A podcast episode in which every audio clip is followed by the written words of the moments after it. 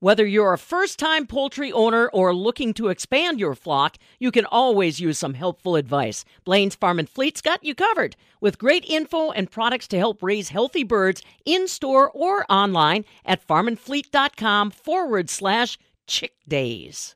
What's going on at the state capitol that has to do with agriculture? Well, Department of Agriculture, Trade, and Consumer Protection Secretary designee Randy Romanski is on with me to give us an update. Secretary, what have you guys got going on? The first thing that I'll point out is, is the event that we're at today, which is the kickoff for the 75th Alice campaign right here in Dane County. It's, it's really great to see so many people out a tremendous credit to all the organizers of the event and our hosts, uh, Jay Henry. I think for those who don't know the program, and many of your listeners will know the program very well, but Alice is the agriculture ambassador to the st- for the state of Wisconsin.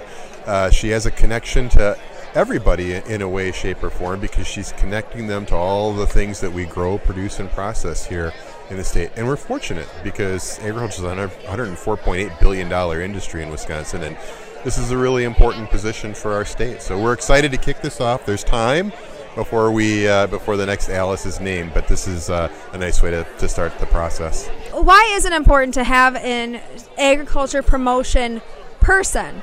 We get that question a lot, and the things that I would say is the Alice position has always been so accessible to the public.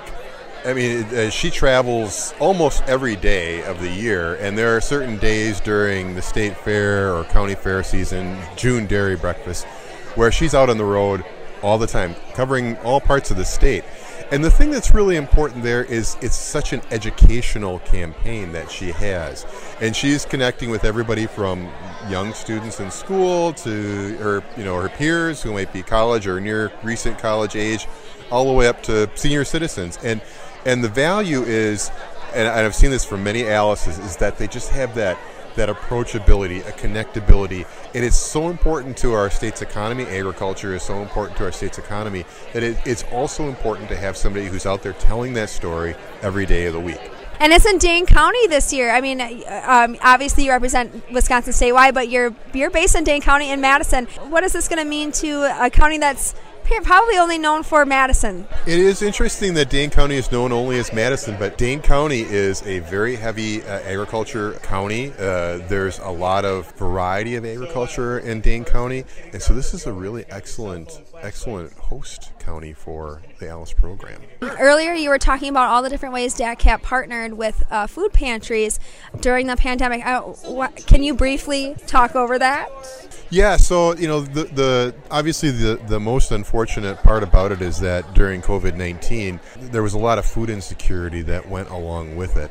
Uh, it all started with the disruption in the supply chain, with you know farmers having to dispose of milk, but th- we saw it later on with. Uh, uh, with the meat processing plants when they went down, so that was that was a disruption in the supply chain. But you know, during all that time with so many people being unemployed, uh, there was a lot of food insecurity at the time, and so we were uh, we were really pleased that Governor Evers set aside 25 million dollars of the, uh, the, the federal CARES Act funding specifically for food security programming. Now, some of that money went to food pantries, food closets, food distribution networks to help them improve their infrastructure. So maybe they needed a new cooler, maybe they needed some new delivery, uh, some delivery vehicles. Uh, maybe they needed to set up a new process, uh, and some of those some of those funds helped them do that. But then a significant portion of that money then went to connect people who were food insecure with food that was grown, produced, and processed right here in the state of Wisconsin. So making that connection between producer and consumer. Now we're coming out of the pandemic. Are you still seeing a need for that? There's, you know, the, as we even as the as the economy rebounds and, and we bounce back, what we've seen is that there still is food insecurity. In fact, there was food insecurity even before COVID nineteen. It's just that COVID nineteen it, was exacerbated because it was so much more prevalent. Uh, there's still food insecurity, and there's still need for people to uh, to try to help wherever they can. And again, I think in Wisconsin, where we're, we're blessed with having such a tremendous variety of agriculture and agricultural products and commodities, that this is a continued opportunity to connect those farmers with people who are food insecure. This event tonight, the 75th uh, Alice kickoff, actually makes that connection as well. Some of the proceeds from tonight's uh, activities are going to go to help uh, help uh, Chef Dave and his and his uh, program that helps connect uh, food that might have gone to waste. Uh, but it still has a useful shelf life with people who are food insecure. And that's a really important thing to do. It's a great cause, and there are a lot of people here supporting that tonight.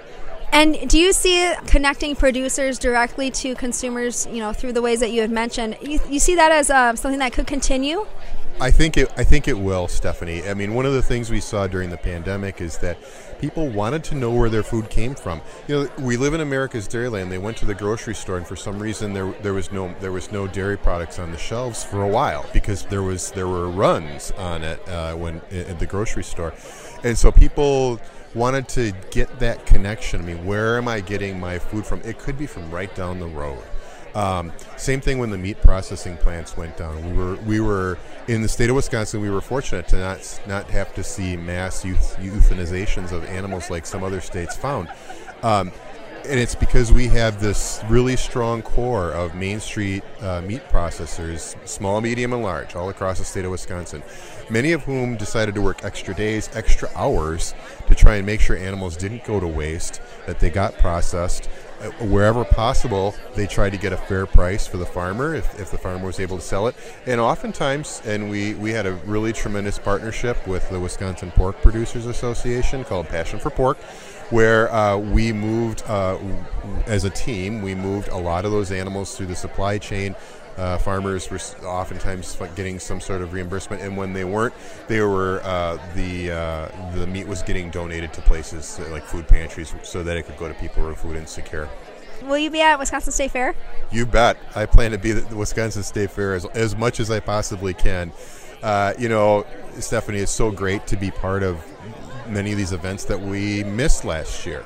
And it's it's understandable. I mean, uh, COVID had so many impacts on us in so many ways, and so now you know it's been great to go to dairy breakfasts. It's been great to be out at, at, at county fairs. It's uh, it's great to be at events like this. Farm Technology Days this year was a tremendous success. Uh, the crowds were large. The the uh, and that's exciting. I mean, Western Wisconsin had so much to exhibit to show the world.